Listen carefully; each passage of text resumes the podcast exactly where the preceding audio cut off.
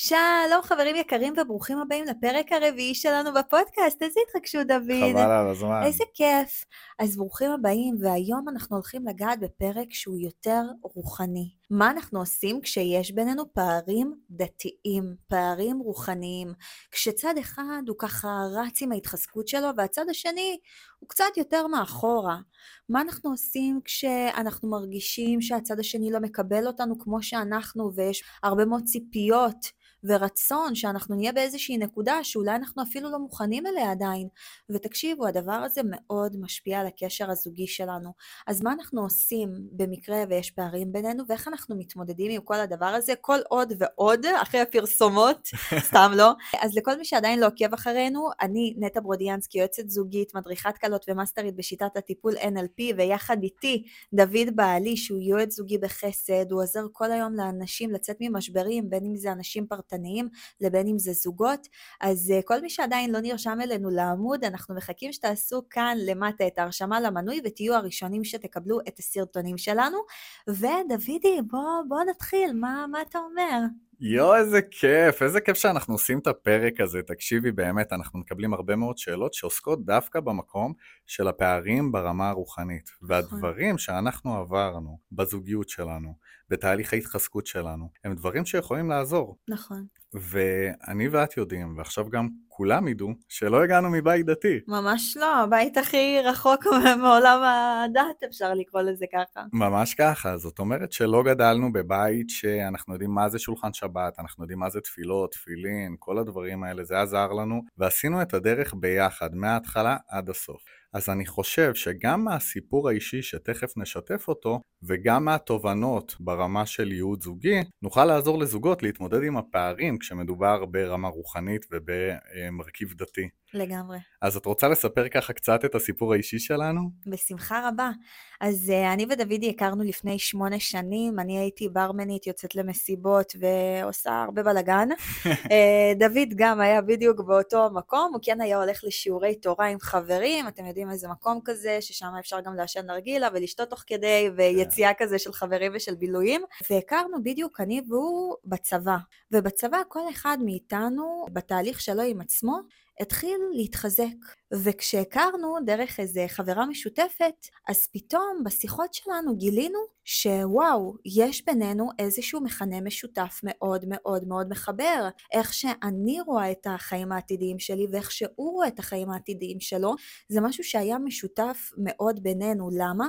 כי שנינו פתאום הכרנו את העולם הזה של הדת, ואני הכרתי משפחה מדהימה, דתית, שהייתי הולכת ומתארחת אצלה בשבתות, חברה שלי שההורים שלה חזרו בתשובה, ופתאום ראיתי את האהבה הזאת, את המשפחתיות, את הערכים, את הכיבוד של ההורים, את האשת חיל שככה הבעל שר לאשתו, ונורא נורא נורא אהבתי את המקום התמים, הטהור, היפה הזה, ובדיוק באותה תקופה גם דוד עבר עם עצמו תהליך. והוא הבין שוואו, אני רוצה לחיות עם אישה, עם אישה שהיא הולכת בצניעות, אני רוצה שהדברים שיעניינו אותנו אלו לא דברים גשמיים ורק כסף והצלחה והכל, אני רוצה לחיות במהות שלי, וברגע שהכרנו וכל אחד ככה התחיל לשתף את המקום שלו, פתאום הבנו כמה הדבר הזה מחבר בינינו וכמה הדבר הזה הוא דבר מדהים וכמה שווה לנו להכניס את הקדוש ברוך הוא לחיים שלנו, כמה שווה לנו להתחזק ביחד, כמה חיים נפלאים ומאירים אנחנו יכולים לחוות אם אנחנו רק באמת נאפשר לעצמנו להכניס את האור הזה ש, שפשוט מחכה להיכנס ולכן גם כשהתחלנו את התהליך אז התחלנו לשמור נגיעה ביחד נכון. ודוד התחיל לשמור על העיניים ואני התחלתי ללכת בצניעות ממקום של אה, אתם יודעים הכי לא צנוע בעולם ויציאה למסיבות ולברמן למקום של פתאום חצאית פעם בשבוע ואז פעמיים ואז שלוש זאת אומרת את כל התהליך שלנו מהטיטולים עשינו ביחד ואני חושבת שהיופי שהיה שם וזה מה שאני רוצה להעביר לכם בתור התחלה, זה זה שאנחנו אפשרנו לעצמנו לחוות את כל הדברים האלה כמו שהם, בלי לבקר אחד את השנייה. יואו, איזה נקודה, וואו. ותכף ניגע בזה, כי אני לא אהרוס לנו את הסדר. והדבר השני זה שהיה לנו חזון מאוד מאוד ברור של איזה בית אנחנו רוצים. ממש אני זוכרת אותנו, דוד, שאנחנו מדברים על המקום הזה, איך אתה רואה את המשפחה שלך, איך אתה רואה את אשתך, איך אתה רואה את הבית שלך. ועוד לפני שהתחלנו לצאת, אני זוכרת שהיית משתף אותי והייתי אומרת, וואו, כאילו, איזו הסתכלות מדהימה, איזה מקום תמים וטהור, ומצד שני, כשהיית שואל אותי, מה את מחפשת, מה את רוצה, אז הייתי משתפת אותך שאני רוצה שבעלי לעתיד בעזרת השם ילך לתפילות, ושיסתכל רק עליי, כי, כי איזה מין אישה לא, לא רוצה את הדבר הזה. ושיהיה לנו במקום אה, יציאות ונסיעות בשבת, יהיה לנו את המקום המשפחתי, ושיהיה את הדבר תורה ואת האשת חיל, ו...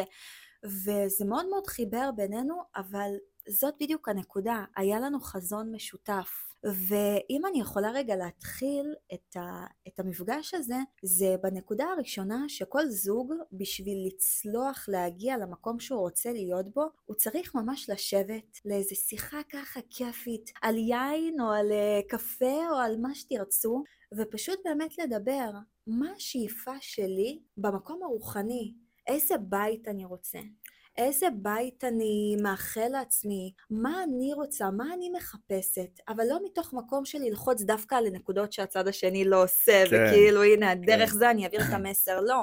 מתוך מקום של וואי, איזה כיף יהיה לנו בחיים אם אנחנו נחיה לפי התמונה הזוגית הזו. אז אם עדיין לא ישבתם יחד ויצרתם לעצמכם איזשהו חזון ואיזושהי הבנה של מה אתם באמת רוצים ברוחניות שלכם, בבית שלכם, בין אם זה לשבת וללמוד ביחד, לבין אם זה שיהיה דבר תורה, לבין אם זה יהיה כמות תפילות ביום, לבין אם זה לא משנה מה. תשבו ותייצרו את זה. ועכשיו, לפני שנעבור... תעבירי לי, תעבירי לי, יש לי מלא מה להגיד. היה לי הרבה נקודות. אז אני חושב שטוב להכניס את הקדוש ברוך הוא לחיים מכל מיני סיבות, טהרת המשפחה, זוגיות, שמירת עיניים, עבודת המידות, אני חושב שזה כל כך מועיל, אבל זה לא פשוט. התהליך שאני עברתי ואת עברת בצורה נפרדת, יש הרבה מה ללמוד ממנו ברמה הזוגית, ואני תכף אסביר. נגעת בהרבה נקודות נורא נורא חשובות, שבאמת אני רוצה לתת את הפוקוס עליהן. כשאני ואת התחזקנו, אז היה לנו קשה.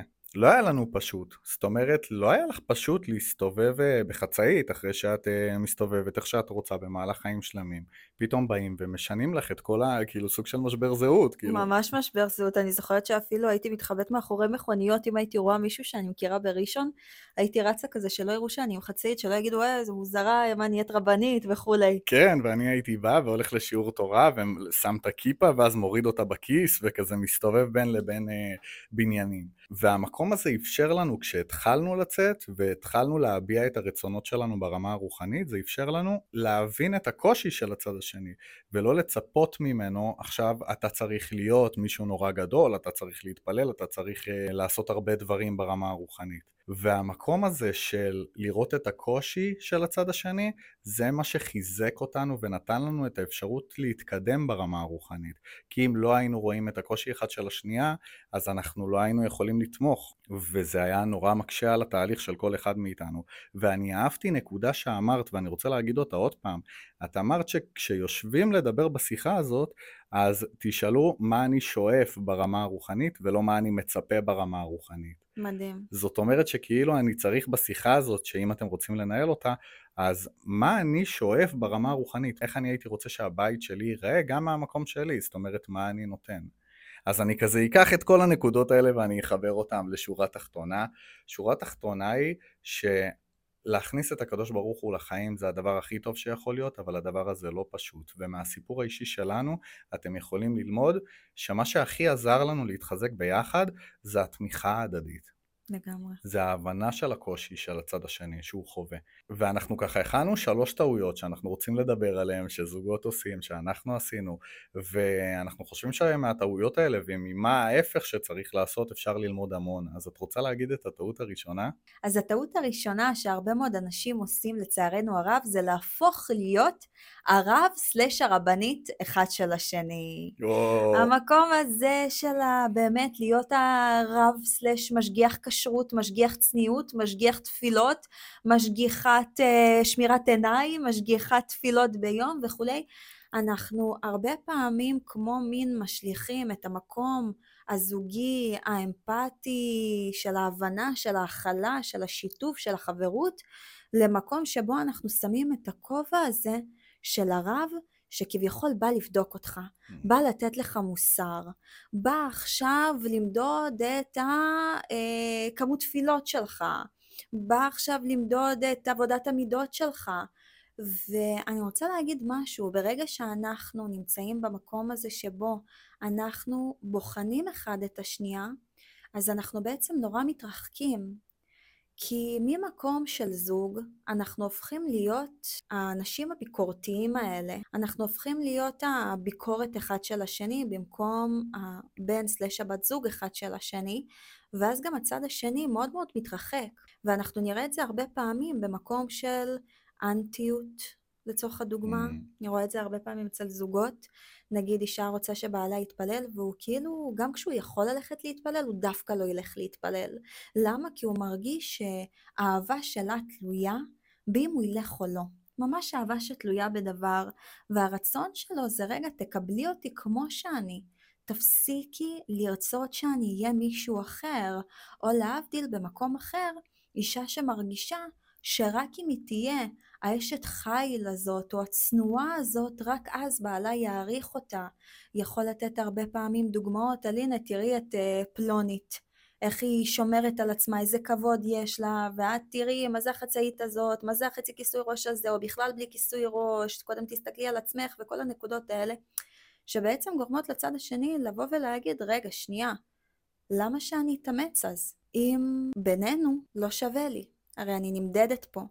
והמקום הזה של המדידות והמקום הזה של הביקורות עושה לנו הרבה מאוד דברים שליליים בזוגיות שלנו, מאוד מרחיק בינינו. אז הטעות הראשונה שהרבה מאוד אנשים עושים זה שהם עוזבים את הכובע הזה של הבן זוג סלש בת זוג והם שמים את הכובע הזה של השוטר, של הבקרת איכות, בקרת תפילות, בקרת צניעות וזה מה שבאמת מרחיק בינינו וגורם לנו להיות אנטים למצוות, לדרך, לתורה, ללעשות השתדלות, אבל אנחנו לא נהיה כאלה פסימיים ואנחנו גם ניתן את הפתרון לזה, כן. אוקיי? אז מה דעתך דודי, מה אתה חושב על הטעות הראשונה של להפוך להיות הרב והרבנית אחד של השני? תראי, אני אגיד לך מה, אנחנו רואים את זה הרבה פעמים אצל זוגות שלנו, שהם זוגות שהם דתיים, הם רוצים לעשות תהליך ביחד, הם רוצים להתחזק ביחד, אבל הם מונעים את ההתחזקות הזאת על ידי שהם מודדים את הצד השני, כמו שאמרת. זאת אומרת, הם מבקרים, אתה לא הולך למספיק תפילות, הכיסוי ראש שלך לא שלם, וכל הטעויות שדיברנו עליהן, שבאמת ציינת אותן, והן טעויות קריטיות. אני חושב שיש שתי נקודות שהייתי רוצה להגיד. אחד, זה נורא נורא מתיש. זה מתיש לחיות ליד רב או ליד רבנית. אני התחתנתי עם אישה כדי שהיא תהיה אשתי, שהיא תאהב אותי, שאני אוהב אותה, שנתמקד בזוגיות שלנו, ולא שיבדקו לי כמה פעמים הלכתי להתפלל. אני מבין שיש לזה השלכה על החיים המשותפים שלנו, על החזון הזוגי הדתי, על איך שהילדים רואים את הבית, אבל אני גם מבין שאנחנו קודם כל, לפני שאנחנו מחליטים להיות רבנים, אנחנו צריכים להיות חברים. נכון. אני מצפה ממך בתור חברה שלי, שאם אני לא מצליח במשהו, שתראי איך את יכולה לעזור לי, ולא איך את יכולה לבקר אותי. לגמרי. והדבר השני הוא, אנחנו רואים בפועל שזה פשוט לא עוזר, זה לא מועיל. אף אחד, אמרנו את זה בפרקים קודמים, אף אחד עוד לא עשה שינוי מביקורת, וככל שהבן אדם יקבל יותר בראש, נקרא לזה ככה, צורה של מוסר, אתה לא מתנהג כמו שצריך, אתה לא מתפלל, אתה הבטחת לי, אתה, אתה לא עומד בדבר הזה שרצינו לייצר, זה לא רק שזה לא עוזר, זה מרחיק ביניהם. נכון. והדבר הזה הוא קריטי כי הוא משפיע על הרמה הזוגית, והרמה הזוגית מגיעה לפני הרמה הדתית. לגמרי, לגמרי. אנחנו קודם כל זוג, וקודם כל יש לנו את ה... איך אומרים בתורה, הדבר הכי חשוב זה השלום בית. קודם כל יש את השלום בינינו לפני הכמות תפילות, אה, מידת אה, אה, אורך החצאית וסוג הכיסוי ראש, פאה, סלש לא פאה וכולי וכולי. כאילו יש הרבה דברים שהם הרבה יותר מהותיים, ואפילו בתורה אנחנו רואים כמה הדבר הזה מהותי. אני אתן לך דוגמה, היה לי זוג שבאמת הייתה להם איזושהי בעיה מבחינת היחסי אישות, יש איזשהו דבר שאסור לעשות אותו ביחסי אישות, וזה מאוד מאוד הפריע להם, כי הם חזרו בתשובה ביחד, וזה משהו שהם היו רגילים ועושים והכל, ופשוט הם הגיעו לרב, והרב התיר להם את הדבר הזה מתוך מקום של הדבר הזה יכול לפגוע להם רגע בשלום בית. זה המרכיב אז, העיקרי. אז, אז זה המרכיב העיקרי, זה קודם כל כאילו השלום בית, לפני שזה המקום של ה... זה מותר לעשות וזה אסור לעשות. עכשיו, שלא ישתמע, אני לא נותנת לא להלכה. שום... לא להלכה, זה לא היתרים וזה לא שום דבר, אני רק אומרת את הרעיון שאפילו בתורה, אם יש דברים שגורמים לחוסר שלום בית, ואפילו אם זה יכול לעבור כביכול על ההלכה, עדיין לפעמים ייתנו על זה היתר. למה? כי הדבר הזה יכול להפריד בין בני הזוג, והדבר שהכי חשוב לקדוש ברוך הוא, זה השלום. זה המקום של השלום. אז אם אנחנו נסכם את הטעות הראשונה, זה להפסיק להיות הרב אחד של השני, ובמקום זה להיות בעל ואישה, זוג, חברים, אוהבים, תומכים, עוזרים אחד לשני להתקדם, ולא בודקים איפה הצד השני טעה. Mm-hmm. ואני רוצה שתסבירי לנו מה במקום זה, מה עושים במקום זה. אז במקום המקום הזה של הביקורות, לבוא מתוך מקום של דווקא להתחיל לתפוס אחד את השני על הצלחות. וואי. זאת אומרת, פתאום לבוא ולהגיד, וואי, ממי, איזה יופי, ראית שקמת היום, ראיתי שקמת היום לתפילה, זה מה זה שימח אותי, זה מה זה הכניס אור לחיים, זה חזרת, היית כזה מאושר, זה עשה כזה נחת בבית, ואיזה יופי, ואיזה דוגמה ילדים יראו. זאת אומרת, לבוא על הנקודות הקטנות האלה, או נגיד, אתה רואה שאשתך עשתה איזשהו מאמץ, עובדת ככה על מידת הכעס, ופתאום אתה רואה שהיא נושבת עמוק והיא לא עונה, אז במקום לבוא ולהגיד, מה, את צריכה להתחיל לעבוד על המידות שלך, את, אתה יכול לבוא ולהגיד, תקשיבי, אני ראיתי שהיית ככה קרובה מלצאת עליי, ונשמת עמוק ועשית את עבודת המידות במידת הכעס, ואני רוצה להגיד לך שזה מה זה עשה טוב, כי זה אפשר לי גם אחר כך לבוא ולדבר איתך בצורה הרבה יותר רגועה, ואני גם יותר יכלתי להבין את המקום שלך, כי לא הרגשתי שאת תוקפת אותי וכולי וכולי, זאת אומרת להתחיל למדוד את, ה, את ההצלחות אחד של השני בדברים האלה, בתפילות, בהשתדלות, הרי כולנו מבינים שכל אחד מאיתנו עושה גם עבודה עם עצמו. את רואה שפתאום בעלך יוצא החוצה להתבודדות, וואו, ממי, איזה יופי, איזה יופי שהלכת, דיברת עם בורא עולם, כמה זה משמח אותי, כמה זה חשוב, כמה הדבר הזה יכול לקרב אותך לקדוש ברוך הוא, להכניס לנו אור הביתה, נחת רוח, רגע לצאת מהעולם הגשמי הזה, להכניס אור לחיים. או אתה רואה שאשתך, באמת, למרות שהיה לה קושי מטורף עם ללכת למקווה, והיא הייתה עייפה וכל הדברים האלה, אבל היא הלכה, היא הלכה, והיה לה חשוב הזמן הזוגי שלכם, אז איזה יופי, ממי, איזה יופי, כמה זה לא מובן מאליו. זאת אומרת, לקחת את הנקודות האלה של המקום הזה שאתם עושים אותו במידת ההשתדלות שלכם ולהעיר עליהם. אם פעם בטעות היינו תופסים אחד את השני על נפילות, אז פה אנחנו מתחילים לתפוס אחד את השני על, על הקימות ועל הצלחות. בדיוק. אני יכול להגיד ברמה האישית שאני זוכר שניסינו את שתי הדרכים בזוגיות שלנו, ניסינו גם להיות הרב והרבנית אחד של השנייה, וניסינו גם לשים פוקוס על הצלחות. ואני זוכר שכשאני קיבלתי ביקורת של אתה לא קם לתפילה, מה עם זה, למה, וכל מיני כאלה, אז הרגשתי הרגשה שלא בא לי, כאילו, אין לי מוטיבציה, זה לא מרים לי, זה רק מוריד אותי, זה מקשר לי את התפילה למקום שלילי, ב, ב, אפילו ברמת התת-מודע. וכשבחרת לשים פוקוס על הצלחות, וכשקמתי, ממש התלהבת מזה, אני זוכר איזו התלהבות קיצונית הייתה לך, וואו, איזה נחת זה עשה לי, זה כל כך עשה טוב לבית, תראה, בזמן הזה הכנתי ארוחת בוקר, ותראה איזה יום, ממש פרגנת לי. או לצורך הדוגמה, אמרתי איזה דבר תורה, וממש התלהבת מהדבר תורה הזה. אמרתי, בואנה, משתלם הדבר הזה, כיף, כיף הדבר הזה. משתלם. כן, לא, כיף, כיף, ברמה הרגשית, קיבלתי חוויה חיובית על דבר שעשיתי. עשיתי משהו ו- ואני רואה ב- בעיניים שלי כמה טוב זה עושה. מדהים. ואם זה עושה לך טוב, וזה עושה לי טוב, וזה עושה טוב לזוגיות, והפרגון, הפידבק, אני מקבל אותו כמשהו חיובי, אז למה לא לעשות את זה? למה לא לעשות יותר מזה? לגמרי. וככל שאני עושה יותר מזה, והצד השני ממשיך בלתפוס אותי על הדברים הטובים, להתלהב, לשמוח, לפרגן, זה מייצר איזה לופ חיובי. לגמרי. במקום הלופ השלילי, זה מייצר לופ חיובי של מצווה גוררת מצווה, מה שנקרא. בדיוק, אני ממש, זה מה שרציתי להגיד, שביום הזה שאתה חזרת, ו- וככה התחלת יותר להקפיד על התפילות ועל הדברים, ואז גם דבר תורה, ואז גם אני רואה אותך פתאום שאתה עושה איזה חסד, ופתאום אתה הולך גם לשיעור, ואתה עושה ככה, ו- וממש רואים את ההתקדמות הרוחנית במקום הזה של הפרגון, כאילו כמה מילה טובה היא יכולה לשנות עולמות, היא יכולה לייצר מציאות אחרת לגמרי, ולא סתם ככה אומרים, אפילו בעולם של החינוך של הילדים, אם את רואה שהילד שלך עשה משהו טוב, כאילו תפרגני לו, תגידי לו, תעצימי את הדבר הזה, וכמובן לא לחרטט. אם עכשיו הצד השני, אוקיי, אה, יתפלל ככה מהר תפילין וזה וזה וזה, אז לא לבוא ולהגיד, וואו, ממי, איך השקעת בהנחת תפילין, ממש הכוונות של הארי, כן? כן? כאילו, להגיד דברים אמיתיים. איזה יופי שזה חשוב לך. איזה יופי שזה חשוב לך, איזה יופי שלמרות שמיירת, עצרת את הכל ועשית את זה. אני בטוחה שהקדוש ברוך הוא רואה את הכוונה שלך, איזה כיף לי לראות את זה, את ההשתדלות שלך. את רק אומרת את זה, אני כאילו, למה התפרצתי לך לדברים? כי את רק אומרת את זה וזה מעלה בי, כאילו, אני עכשיו מקבל את הפידבק הזה, וזה כיף. לגמרי, זה כיף. אני חושבת שכל אחד מאיתנו, הוא רוצה לקבל את המקום החיובי, אנחנו לא צריכים להיות כאילו ניזונים מתוך מה אחרים חושבים עלינו, אבל כן, בואו, אנחנו בני זוג, אנחנו... הבן אדם שהכי משפיע על המצב רוח אחד של השני, נכון. כאילו אנחנו בדיוק שם. וכשטוב בינינו, אז שאר הדברים הם פתאום נראים הרבה יותר קטנים ופחות חשובים.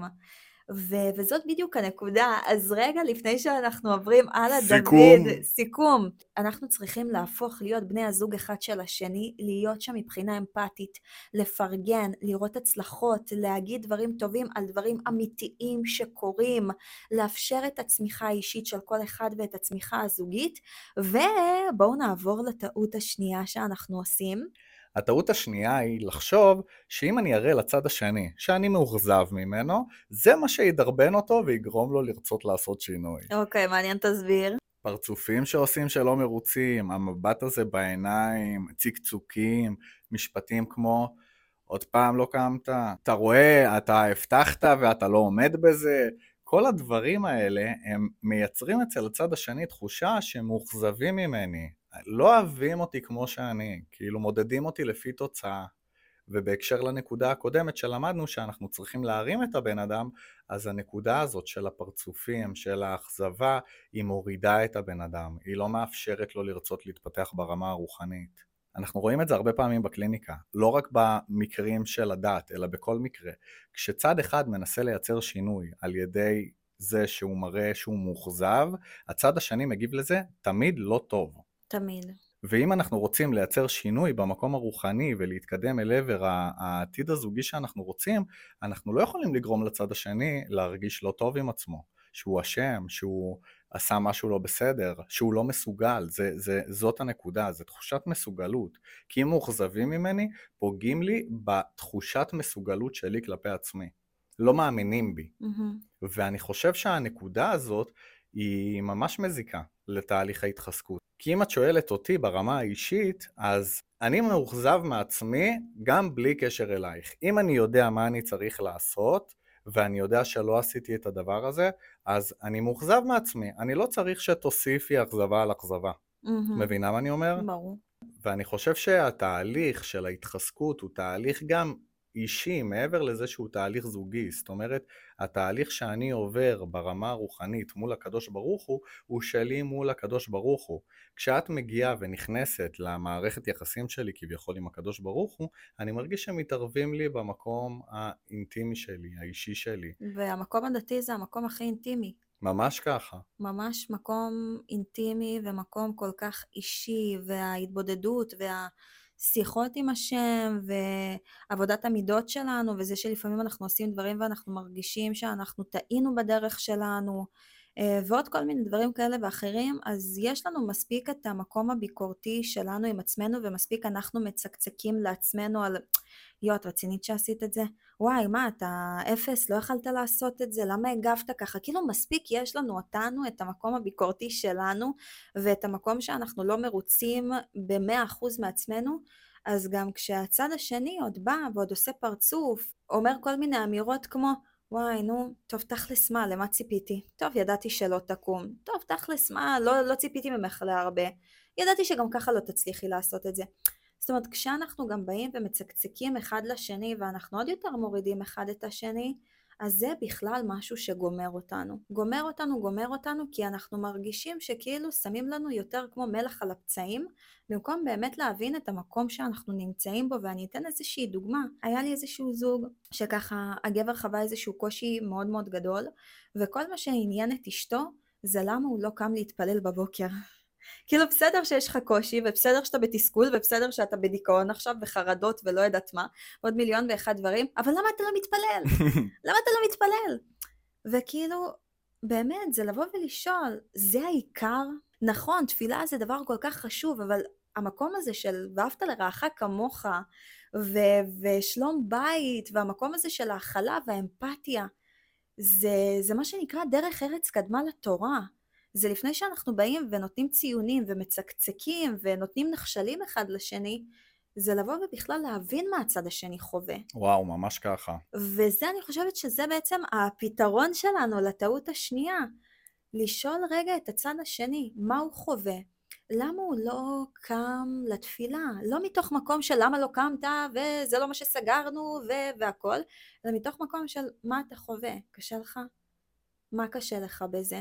אולי הוא לא אוהב את הבית כנסת, אולי הוא לא אוהב את האנשים, אולי הוא לא מתחבר, אולי הוא מרגיש שם עוף מוזר והוא צריך ללכת למקום אחר, אולי הוא מרגיש שהוא בלחץ כי זה בא לו על חשבון השעות בעבודה ויש לו לחץ כלכלי ופתאום כשאת תבואי ואת תגידי לו, תשמע הכל טוב, פתאום כשתבואי ותגידי לו במה אני יכולה לעזור לך ותאפשרי לו באמת לשתף אותך, אז פתאום את תראי את ההתקדמות שלו ואת השיתוף שלו ואת הפתיחות שלו, ואותו דבר גם ההפך, אם אתה רואה שאשתך קשה לה עם הצניעות, קשה לה עם דבר כזה או אחר, עם איזושהי מצווה בבית, במקום לבוא ולהגיד, אבל את אמורה לעשות את זה, אבל זה התפקיד שלך, אבל הבטחת, אבל אמרת, אבל זה מה שאת צריכה לעשות, אפשר לבוא ולהגיד מה מאתגר אותך במקום הזה.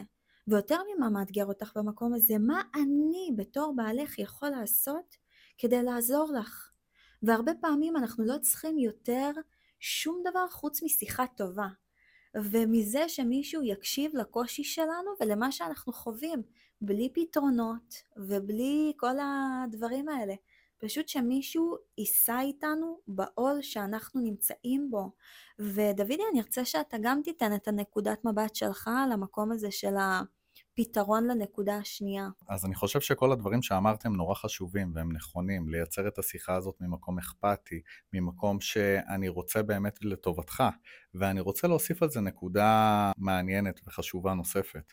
המקום של לאפשר את הנפילות, כאילו אנחנו נמצאים במרתון כזה של ציפיות מהצד השני, אבל רגע, שנייה, כמה פעמים מותר לי ליפול? זאת אומרת, כמה פסילות, אם אנחנו מדברים במשחק של ילדים? יש בכל דבר מקומות ליפול. אנחנו בני אדם, כאילו, אם אני מחליט שאני הולך עכשיו לבית כנסת והלכתי יום, יומיים, ואז ביום השלישי לא הצלחתי, לא צריך להסתכל על זה ממקום של, אה, הנה, חזר לסורו, עוד פעם הוא במקום הקודם. לא, אפשר לאפשר את הנפילה. ממי, אני מבינה שעשית השתדלות נורא גדולה במשך יומיים והיום לא קמת. שתדע שזה ממש לא נורא. זה לא נורא, ובתפילה הבאה אתה תצליח והכל בסדר, מחר אתה תוכל. זאת אומרת, לא לשפוט את הבן אדם, אלא להבין שנפילות זה חלק מהמשחק של ההתחזקות. מדהים, וגם על מה שמים דגש? על הנפילה או על הקימה? על היומיים שהיו? או על הרגע הזה עכשיו, כאילו מה תופס יותר משקל, החיובי או השלילי. נכון, כי כשאנחנו מדברים על השלילי, אז גם לתפילה הבאה אני לא ארצה ללכת. ברור. אבל אם אנחנו מדברים על החיובי ואומרים, לא נורא, מה שקרה זה ממש לא נורא, אני מבינה, באיזשהו מקום לתת לו איזה נתיב מילוט שאומר, תראה, מה, הלכת לישון מאוחר, עבדת קשה מאוד, זה, זה הגיוני שאתה, שיהיה לך יותר קשה לקום. בדיוק, ואני רוצה רגע לתת על זה איזשהו משל, זה אחד הדברים שככה אני אומרת גם לחברות שלי וגם בסדנאות של הנשים הנשואות, כשהן ככה מתחילות להבין שוואי, איזה טעויות עשיתי ואיזה דברים אני עשיתי והכל, ומתחילות כזה להרגיש קצת איזה שהן נקיפות מצפון כאלה על הדרך הזו שהן היו יכולות לבחור אחרת. אני תמיד אוהבת להגיד להם, תקשיבו, תסתובבו רגע, תסתכלו רגע מאחורה, אתן רואות כנפיים? לא, נכון? למה? כי אתן לא מלאכיות. אנחנו בני אדם, אנחנו טועים, זה נכון שאנחנו לא צריכים לחפש את הטעויות האלה ולרוץ אחריהם, אבל אנחנו טועים, ואנחנו צריכים לאפשר לעצמנו גם את המקום הזה. של הכל בסדר, אם עכשיו אנחנו ישבנו לאיזה שיחה והחלטנו שאני לוקחת על עצמי צניעות ו- ודבר כזה או אחר, תפילות, לוקח, כן. כן, ואתה לוקח על עצמך את התפילות ואת התפילין ואולי איזה דבר תורה בשבת והכל, אז, אז אנחנו צריכים לצאת מתוך נקודת הנחה שאנחנו מאמינים אחד בשני, בשנייה, אבל גם שאנחנו יודעים שלא תמיד אנחנו נקבל את המוצר המוגמר, המאה אחוז, והצד השני לא יימד אף פעם. נכון, וכשהצד השני מועד, אז קודם כל להסביר למה המידע שלו היא בסדר. עבדת קשה, הלכת לישון מאוחר, אתה באמת אה, דואג לכל הבית, אתה דואג לדברים והכל בסדר. ומנגד, גם להרים לאבא, זאת אומרת לחזק את התפילה הבאה, את הקושי הבא, את, ה, את ההתמודדות הבאה, לתת לבן אדם אנרגיות ותחושת מסוגלות. אני חושב שזה נורא נורא חשוב, ולעשות את הכל מצד תומך. זאת אומרת, יש משהו שאני יכול לעשות כדי לעזור לך לעשות את זה? Mm-hmm. אולי אני אעזור לך בזה שאני אשים שעון מעורר, אולי אני אקפיץ אותך, אולי אני אבוא איתך, אולי אני לא יודע מה, אבל להציע איזשהו עזרה, להציע עזרה לצד השני כדי לעזור לו לעמוד בהתמודדות שלו. אני חושב שזה דבר מאוד חשוב, אני חושב שזה מקל ואני חושב שזה עוזר. Mm-hmm. ואם לסכם את הנקודה הזאת, אז במקום תחושות אשמה ושהוא לא טוב מספיק או שהיא לא טובה מספיק, הבנו כבר שהדבר הזה לא עובד, בואו נחליף את זה. בואו נחליף את זה להרים את הצד השני, להסביר שזה בסדר, שיש נפילות, לאפשר את הנפילות ולהיות שם. בצורה תומכת ומעודדת לפעמים הבאות, להתמודדויות הבאות. לגמרי. אם אני יכולה לסכם את זה באמת, להקטין את הטעות של הצד השני. אוי, זה יפה. במקום לצקצק עליה, להקטין אותה. הכל בסדר, ואני מאמינה בך, ויאללה, מחר יום חדש. מהמם, אז יאללה, כיף. ובואו נעבור לנקודה השלישית, הטעות השלישית שלנו. אז הטעות השלישית היא לצפות שהצד השני יעשה שינוי לבד. מה הכוונה? נניח אני ואת יושבים ומנהלים שיחה בערב רגוע וכיף לנו, ונטע איזה כיף לנו, בואי נתחזק ביחד, מה כל אחד יעשה, ויהיה לנו בית דתי וכיף. ואז אנחנו מעלים נקודה של אה, שיעור תורה. נניח אני אומר לך, נטע, אני רוצה ללכת לשיעור תורה, ואת שמחה, ששה, צוהלת, איזה כיף, בעלי הולך אה, לשיעור תורה עוד יום-יומיים. אנחנו מסיימים את השיחה באנרגיה טובה, יום למחרת מגיע, אני לא הולך, עוד יום עובר, אני לא הולך, עוד יום עובר, אני לא הולך. ואת מהמקום שלך באה ואומרת, רגע, אנחנו דיברנו, אתה אמרת שאתה רוצה ללכת לשיעור תורה, למה אתה לא הולך? ואז זה שם הרבה מאוד משקל על הצד השני לבד. ואני אומר, אנחנו בזוגיות. אנחנו בונים קשר זוגי. למה שלא נבנה גם קשר שהוא רוחני ביחד? למה במקום להגיד לך, נטע, תקשיבי, ת, תשמעי שיעור ביוטיוב, או לא יודע, תעשי איזה משהו, אני לא אגיד לך, ממי, יש שיעור כזה וכזה חיפשתי, הוא לזוג, בואי נלך ביחד. ואז מהמקום הזה, במקום לשים את כל המשקל על הצד השני ולהגיד, שמע, זה שלך, אתה תעשה את העבודה לבד, בואו ניקח את זה ונשלב את זה לתוך הזוגיות. גם יהיה לנו חוויה משותפת זוגית ביחד, וגם באמת, אנחנו באמת נתחזק מזה, הצד השני יתחזק מזה. אולי אחרי פעם, פעמיים, שלוש, הוא לא ירצה שאני אבוא, כאילו הוא יתאהב בזה, הוא ירצה לעשות את זה לבד. אבל את הסטארט הראשון, בוא נעשה ביחד. זאת אומרת, אם יש משהו ש... הצד השני רוצה לקבל על עצמו, אוקיי? ואני יודעת שאני יכולה לעזור לו לקבל את זה על עצמו, מתוך מקום שאני שותפה לדבר הזה, כדי שיהיה לו יותר קל להניע את זה, אז להיות שם בשבילו. מדהים. אם היה אפשר לשים אותך במילון, אני הייתי, מדהים, ממש ככה. ממש, נכון, זה מדויק. ואני אגיד לך יותר מזה, אני אתן דוגמה מהחיים האישיים שלנו. אני שיתפתי אותך לפני כמה זמן, אני לא זוכר, זה לא רלוונטי. שיתפתי אותך שאני רוצה להתחיל ללמוד בצורה עצמאית, לבד, לשבת עם עצמי, ספרים ו- וכל הדברים האלה. והיה לנו דייט זוגי בערב, ואמרת לי, דוד, בוא ניקח למסעדה איזה ספר ונלמד ביחד. נכון. ואני זוכר, אני ואת יושבים באמצע מסעדה בתל אביב, כשרע והכל, ופותחים ספר, פותחים מסילת ישרים באמצע תל אביב, ומתחילים ללמוד ביחד. אני מספר לך חידוש, את מתלהבת, אני מספר לך עוד משהו, איך אני מבין, את משתפת אותי במחשבות שלך סביב הדבר הזה. פתאום יצרנו לעצמנו גם דייט זוגי, גם הכנסנו לימוד תורה ביחד, גם חוויתי תחושת הצלחה, כי רציתי לקבל על עצמי משהו והצלחתי לעמוד בו, ובנוסף לכל זה גם אשתי מתלהבת וקיבלתי פידבק חיובי, כאילו טרפתי את כל הקלפים, כיף לי. לגמרי. ו- והסיפור הזה ממש משלב את כל הנקודות שעברנו עליהן בשיעור הזה. ואם אני אקח את הנקודה האחרונה שדיברנו עליה ואני אסכם אותה, זה בואי נעשה ביחד את הדברים שאנחנו רוצים שהצד השני יעשה לבד. בואי שזה יהיה עוד תחביב משותף בקשר הזוגי שלנו, נעזור אחד לשני להתקדם, במקום לצפות שהצד השני יתקדם לבד.